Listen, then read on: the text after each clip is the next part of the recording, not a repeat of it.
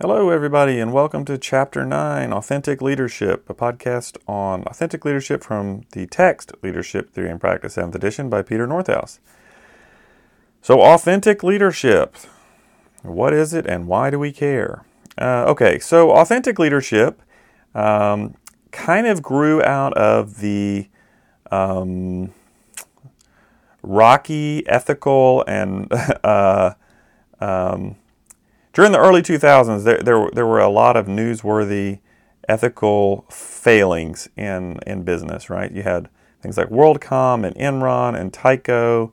Um, more recently, you had Bernie Madoff, right? So you've got all these these instances of high profile business ventures and, and leaders in these these uh, uh, industries and organizations uh, failing to live up to their obligations with respect to the ethics um, of their organization, of the people that they were supposed to be looking out for. So, with all this going on, uh, authentic leadership kind of uh, took off as a, a, a, an area of study. Uh, authentic leadership has, for many years, been considered a component of transformational leadership, which we talk about in chapter 8.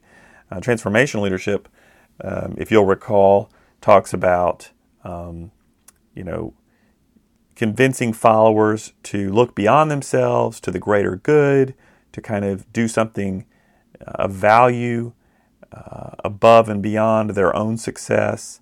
And so it definitely has this kind of moral underpinning. And if you remember, I talked about in that podcast, it's in the text that in order to be considered a transformational leader, it's understood that you have to be um, moral, ethical, and be behaving in a way that is in the follower's best interests, right? So, authentic leadership kind of is in um, the transformational uh, approach, but it, it really started to have its own voice after all these um, these issues, high profile issues that were arising in the early 2000s. So that's kind of where this came from. Uh, in this chapter, they talk about a practical approach to authentic leadership and a theoretical one. So we'll talk kind of briefly about both. The practical one is basically researchers, I think George is one of the primary ones, but they went out, they looked at a bunch of leaders and said, this is what authentic leadership looks like. This is what people in that are authentic leaders, this is what they do, this is how they behave. The theoretical model is more um, how do you develop it? Where does it come from? How do you um, help people become more authentic? Uh, that sort of thing. So it's a little different. Uh, but we'll talk about both. Uh, so, moving right along. Um, uh, oh, also, there's kind of a couple of different definitions of authentic. There's one that focuses on the intra intrapersonal aspects, which is, you know, if I know myself and I'm true to who I am and I know what's going on within me, I know my own values, I know my own beliefs, I know my own self concept, then I'm being authentic, right? Relies on me knowing my own life story and my own values. Um, there's also the interpersonal definition, which looks at am I being authentic to others? Am I behaving in an authentic way to my followers? Right? Then that would be the interpersonal kind of approach. And then the developmental one, which is where some of these theories come from, is the idea of you know how do you develop authenticity in your leadership? How do you become a more authentic leader? Um, you know what do you do to make that happen? And uh, and like I said, we'll we'll talk about that one as we move forward. So the practical approach, uh, George was one of the primary uh, researchers who've looked at this kind of practical approach, identified five characteristics for authentic leaders um, understanding their purpose, having strong values, trust, having trusting relationships, having self discipline, and acting from the heart, having passion and mission. Um, so these are the behaviors. If you have a genuine desire to serve others and you exhibit these types of characteristics, uh, George would say you are um, likely to be an authentic leader. And there's a, a figure in your text, figure 9 1, that shows these five uh, characteristics and the behaviors that kind of grow out of those in terms of again showing compassion for others having passion for what you do having you know behaving in a way that aligns with your values uh, being connected to others through your relationships and being able to maintain consistency in the face of stress right being able to maintain self discipline, being consistent, pushing through when when times are challenging. Um, the theoretical version um, it works more and, and talks more about how do you become authentic, right? So that's what characteristics look like, but how do you get there? What are the what are the underpinnings of people that, that make them this way or not this way? And if we want to be this way, what do we have to do? How do we get there? Um, so, four basic components to being an authentic leader, uh, according to the theoretical model, would be self awareness. So, in self awareness, boy, this one's huge, right? If you've ever had a leader who is self aware, what a difference that makes. And if you've had a leader who's not, whew, that's pretty brutal. Self awareness is being able to reflect internally on your own values, your own identity, your own emotions, your own motives. You know, why do I feel the way I feel? You know, can I identify that?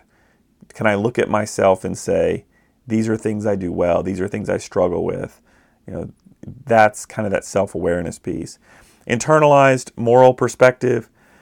This is a self-regulatory process where I'm able to to kind of regulate my behavior you know, I, I look at my own moral standards and say, am I behaving consistent with what I espouse and what I believe? And if I'm not, do I need to change my behavior? You know, again, can I regulate myself? Balanced processing. The third one is your ability to analyze information objectively and explore other opinions before making a decision.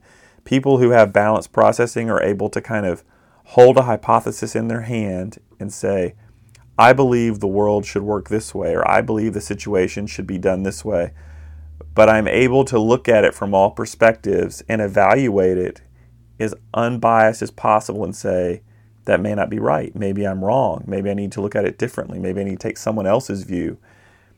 People who are able to kind of take that objective view of their own um, approaches have balanced processing. And then the last one is relational transparency.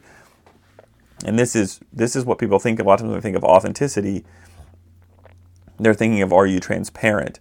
Are you presenting an honest and true picture of yourself to someone else? To what extent are you willing to be transparent to others and let them see the real you, right? That's this kind of relational transparency uh, piece. So a few things that lead to those four characteristics, like things that can can assist you in in mastering those characteristics or achieving those characteristics. Um, some are positive psychological capacities, what they call them. I think of these as kind of traits. So, you know, are you generally a confident person? Are you a hopeful person? Are you optimistic? Are you resilient?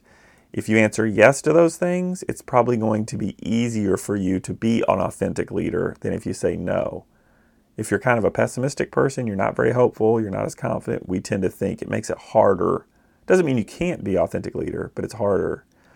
Also, moral reasoning capacities the degree to which you are capable. You know, Kohlberg has a moral reasoning um, hierarchy that you go through, like a, a developmental process to, to become a, a, a, creature that's capable of reasoning from a moral perspective. To the degree that you're able to decide right and wrong, to the degree that you're able to promote justice and think about greater good, to the degree that you're able to make these kind of ethical decisions and think through the ramifications of these decisions, you're probably going to be um, it's going to be easier for you to be an authentic leader.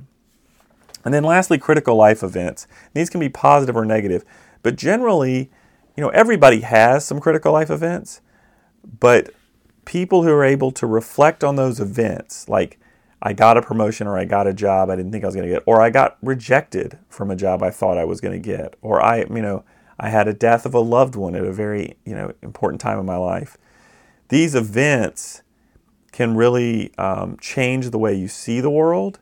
They can act as a catalyst for change. And if you'll reflect on them, they can help you understand why you have the values and the views you have, right? They can help you grow. They can help you think about why you're the person that you are, what caused that. So, people who have these, you know, most people have these life events, but people who are able to um, leverage them it's much easier to become an authentic leader when you know yourself and you know how these events have affected you. Um, so, with all these theories, their strengths, criticisms, etc. Uh, for authentic leadership, you know, one of the challenges is it's it's complex, right? It's a pretty complex uh, set of theories. Um, the practical approach is pretty prescriptive. You need these five characteristics if you want to be authentic. The theoretical approach tends to describe you know, like what causes or where authentic comes from, these the attributes. Um, the good news about authentic leadership, it definitely fills that need we have to try to start figuring out how we're having these leaders who are so untrustworthy, right? How do we identify them? How do we know which ones are trustworthy and not? How do we find authentic leaders? Um, it has a, a moral dimension. Um, and authentic leaders are excellent for um, inspiration, right? Because they're off, they, you, you see authenticity, you're willing to do things for them you wouldn't maybe do for someone else. Um, criticisms, it's still pretty an early stage. Like I said, these really didn't start taking off till the early 2000s. Um, the moral component has not really been explained very well. It's kind of unclear. The link between being an authentic leader and how does that lead to positive outcomes for your organization is not real well established. Um, so again, that's something else that needs to be looked at.